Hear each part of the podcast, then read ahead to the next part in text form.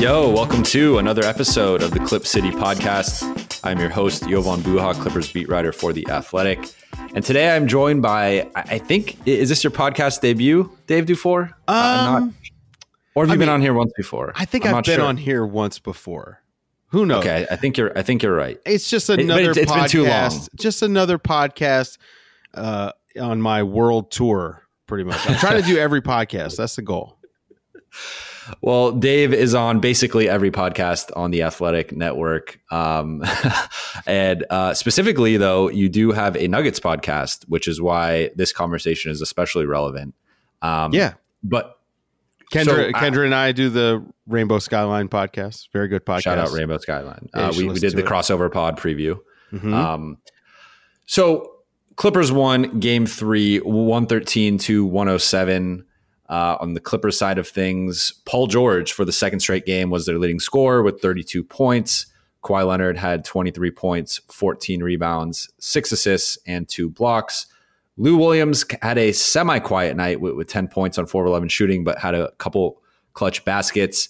Uh, on Denver side of things, Nikola Jokic uh, continues to, to me to be the best player in this series. Had 32 points, 12 rebounds, eight assists. Uh, Jamal Murray had 14 points and nine assists.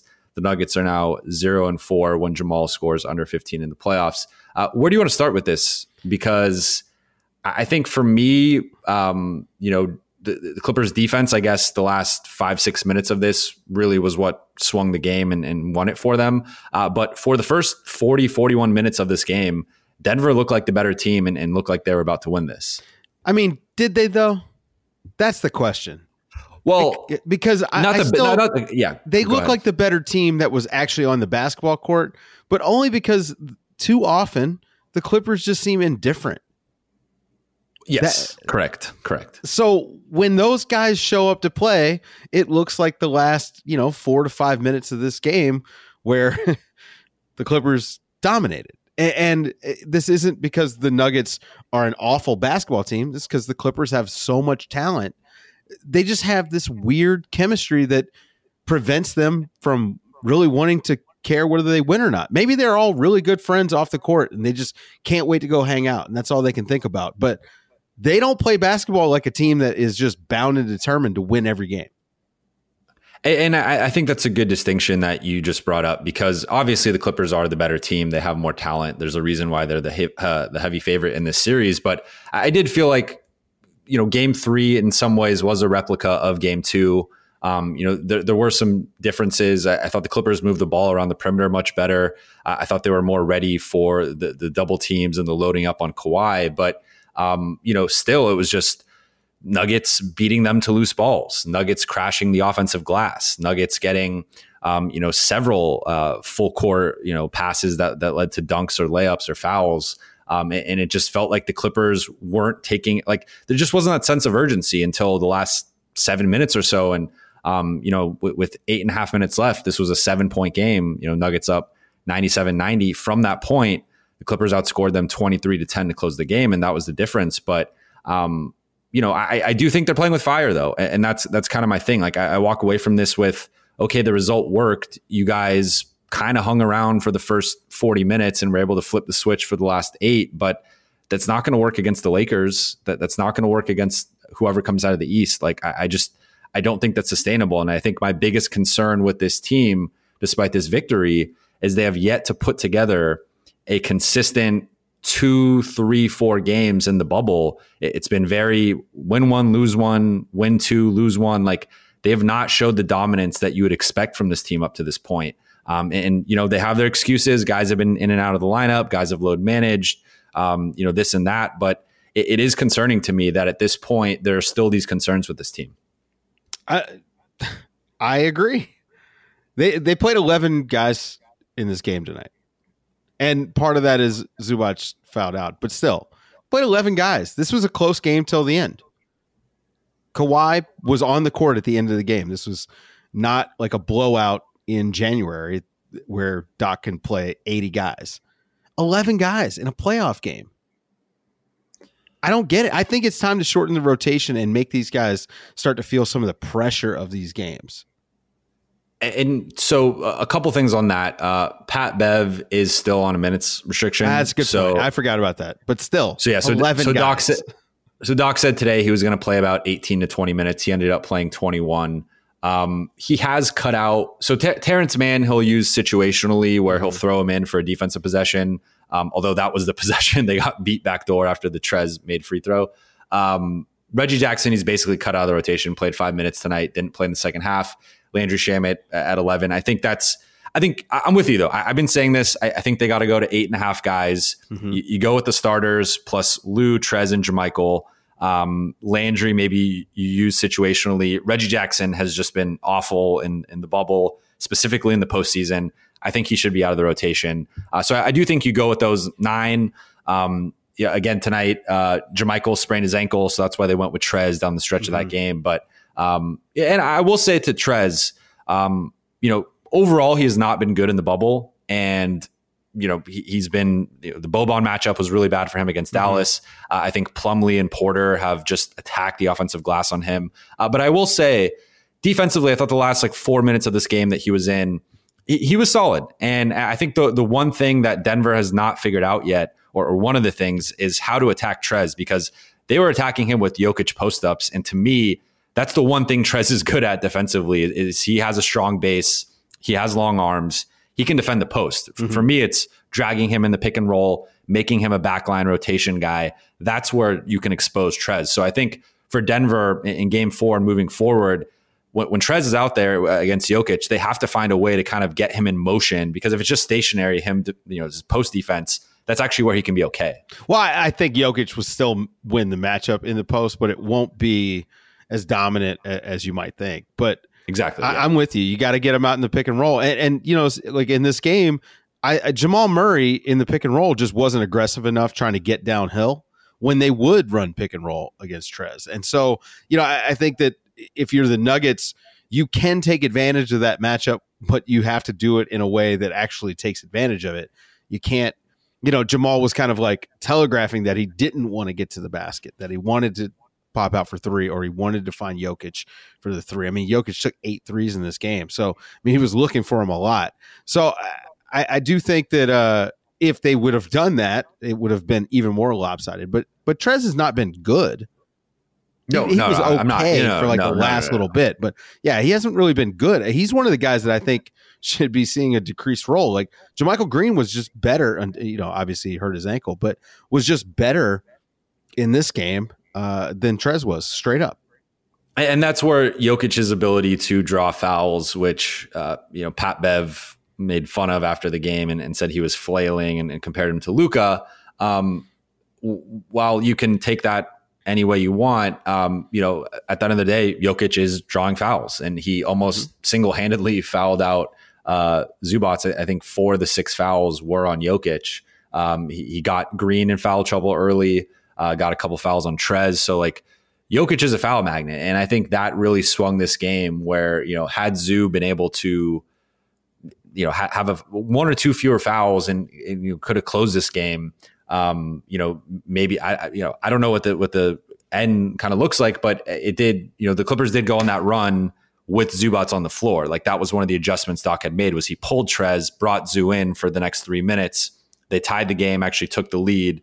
Zoo fouls out, and then you know Denver rallied a little bit, and then it was a back and forth. So I'm with you though. I think the Clippers. It's been it's really been the starters and Lou those have only been you know the, the six guys they can rely on at this point. Uh, has been a little inconsistent with his shot, with, with, his defensive effort, but I do think he's probably been their second best bench guy. But um, I do think I'm curious now that you're kind of seeing this in a postseason setting. Like this was a team that was labeled the deepest team in the league. You, you heard that anytime mm-hmm. they were on national TV, that they got two six man of the year candidates.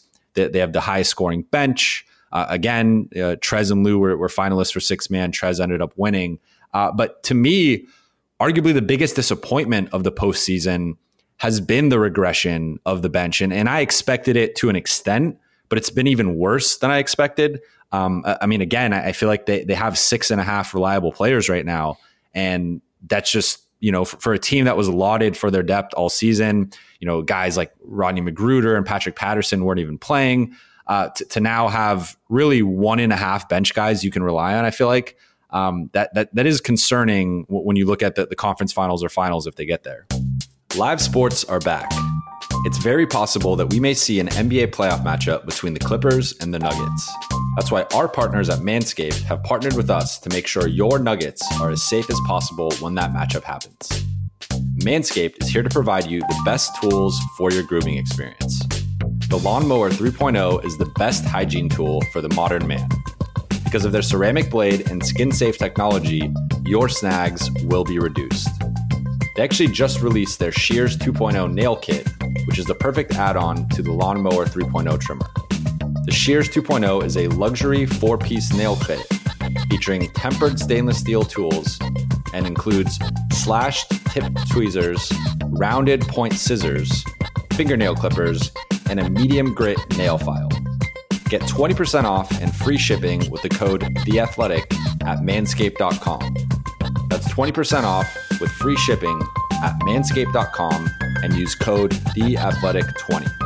Take your grooming game to the next level. Uh, yeah, yeah, I'd say so.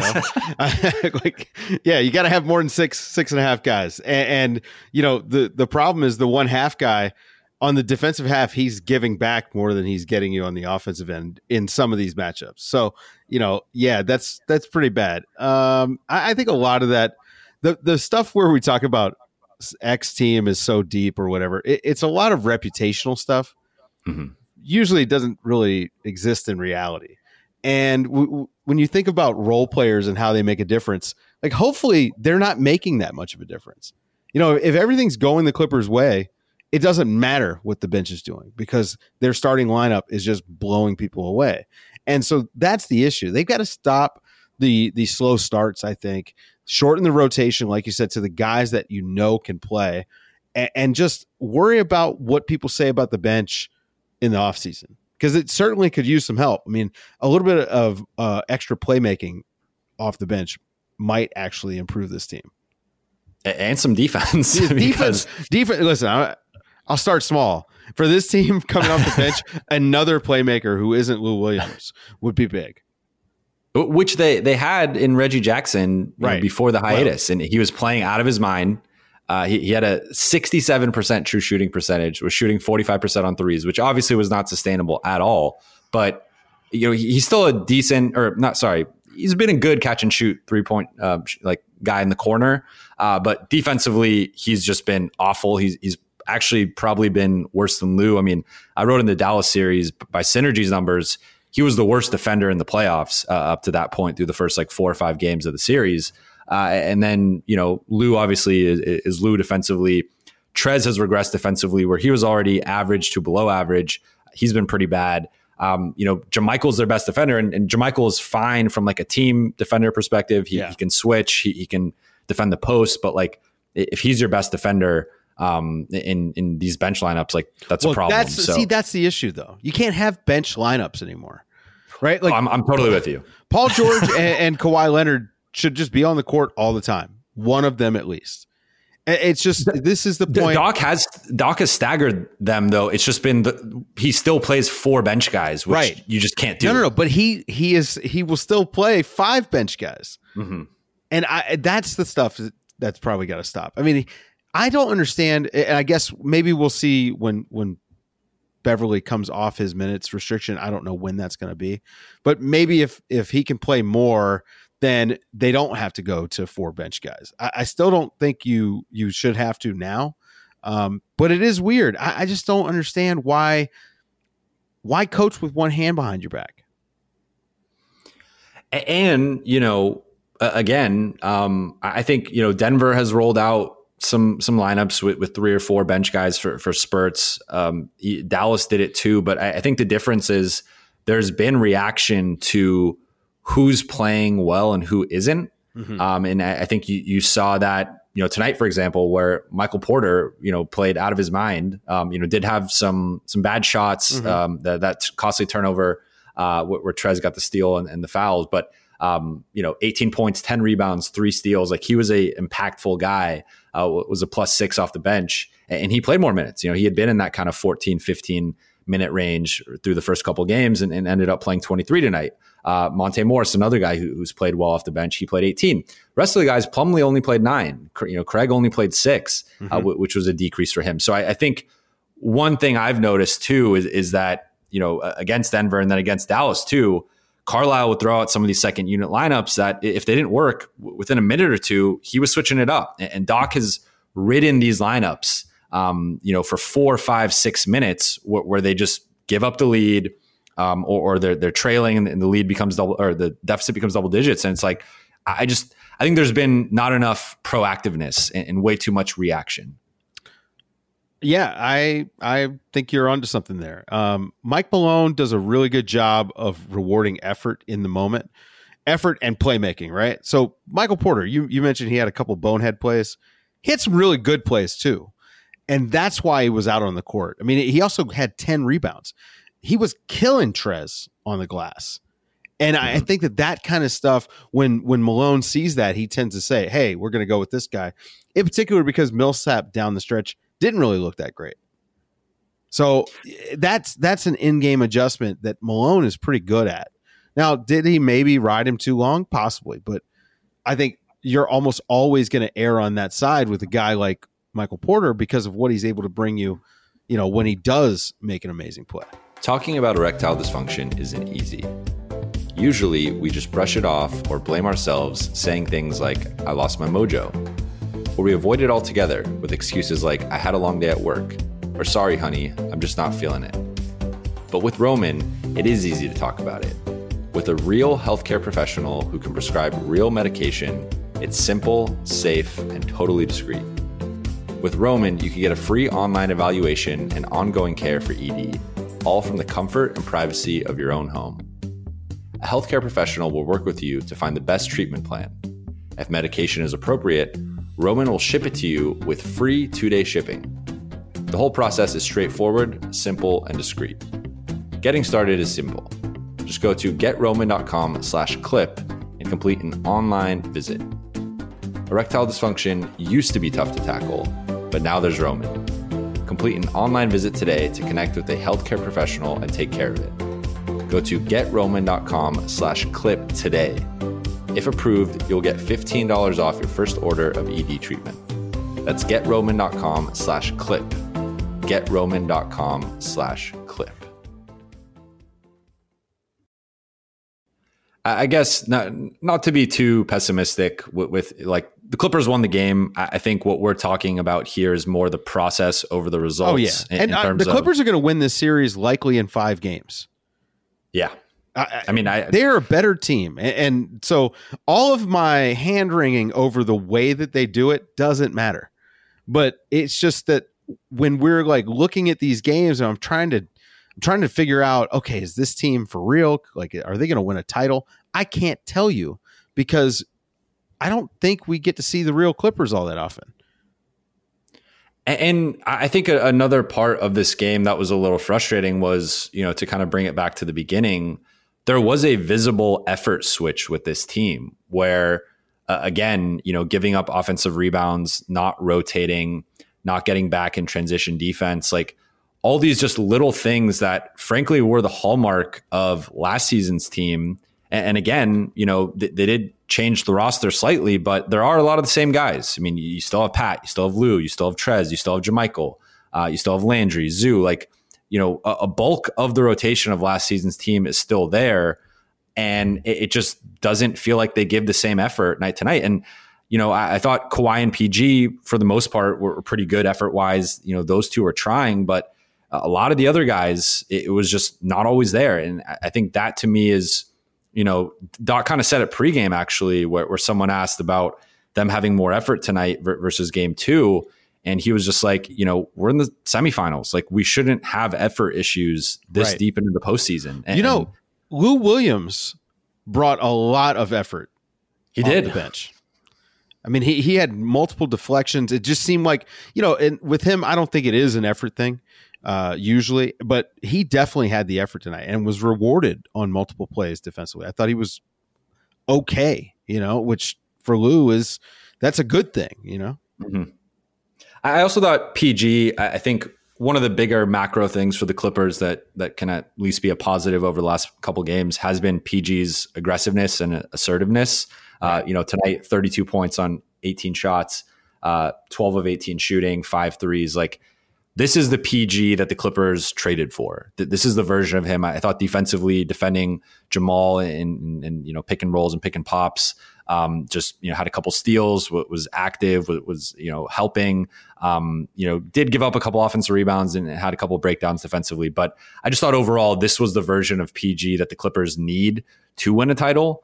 And you know while there were plenty of other flaws in, in this game, um, you know I think PG starting to get his groove back would be a, a positive sign for the yeah. Clippers. Clearly, well, this version of PG is the guy that they brought in so that Kawhi Leonard doesn't have to bail him out in the fourth quarter of every game like he's been mm-hmm. doing in the playoffs, right? So seeing this Paul George a couple games in a row is a good thing. Um, he looked great. What, clearly, whatever he was going through early in the the Dallas series, he's now over because I mean his game this is the Paul George we expect. Yeah. So lo- looking ahead to game four and game five and maybe a game six, who knows? Um, is there anything, is any adjustment the Clippers you think should make aside from shortening up the rotation? Is there anything maybe defensively they can do against the Jokic Murray pick and pop? I mean, I, I think that for the most part they're fine. Uh, you know, again, the the little bit of stuff that that they're struggling with defensively is is often at times about effort. Um, and then offensively, they just need to figure out what kind of team they're going to be. You know, the, the chemistry issues with this team are really really interesting, and we're seeing some of the best Kawhi Leonard passing of his career. I mean, he's he's throwing passes I didn't realize he had. Um, so I just would like to see a little bit more cohesive offense part of it's going to be guys shooting better, but really like the just they've got to move the ball a little bit better to get some better looks from three. I would just like to see these guys, you know, get a little bit of uh, offensive synergy. Yeah. So uh, game two, they had 20 assists and 17 turnovers. Tonight, they had 23 assists and 17 turnovers. So turnovers still a problem, but uh, I thought better ball movement for sure. From Denver side, quickly, uh, as someone who does follow the team closely, do you see them doing any big adjustments for Game Four? Because you know, Game Two, they, they did switch up their defense. They, mm-hmm. they, loaded up on Kawhi. They were doubling him around the elbow, not really letting him get comfortable in that area. Um, they, they continue that a bit t- tonight, but do you see anything uh, up Denver's sleeve? I think I think they're going to stick with that program on Kawhi. Uh, I also I like the adjustment that they made getting Millsap some bench unit runs. Uh, he was able to really like early on be effective. You know, it, it he fell off a cliff in this game, but in the first quarter, I thought the the early bench minutes that he was out there uh, were very effective. So I'd expect to see a little bit more of that, trying to stay really big when Trez is on the court in particular. Um, maybe they even figure out a way to get Bol some minutes or something, but, but they're gonna they're gonna work that advantage. It's gonna you know, they saw what Boban did against Trez. And I think that that it's weird to say, but that's kind of a blueprint. Just go big and and hit the glass hard and, and at least make them work. So I'd expect to see even more of that. Well, thank you so much, Dave, for coming on the pod. Where can people find you on social media and listen to you on the Athletic? Uh, I'm basically on every podcast at the Athletic. but uh, subscribe to the Athletic NBA show if you haven't already. Um, and if you're if you somehow are a really a Denver Nuggets fan, but you just really like Jovan, so you listen to this podcast, make sure you listen to the Rainbow Skyline podcast. That's my podcast with Kendra Andrews, where we talk about the Nuggets. And uh, what, what was the other thing? Oh, social media is uh, Dave Dufour NBA, where on my Instagram I've been doing woodworking the last few days. Well, be sure to check that out. uh, as always, you can follow me on Twitter and Instagram at Jovan Buha. That's at J O V A N B U H A. If you have not subscribed to this podcast yet, you can do so on Apple Podcasts, Spotify, Google Play, wherever you get your podcasts. Be sure to rate and review. And as Dave said, if you have not subscribed to The Athletic yet, I don't know what you're doing, but you're listening to this pod. So please give us a shot subscribe. You can go to theathletic.com slash Google to help out this podcast, help out the athletic, and help myself out. So it is a uh, it's an all around home run, even though that's the wrong metaphor. Um, so thank you guys for listening. I'll be back later in the week.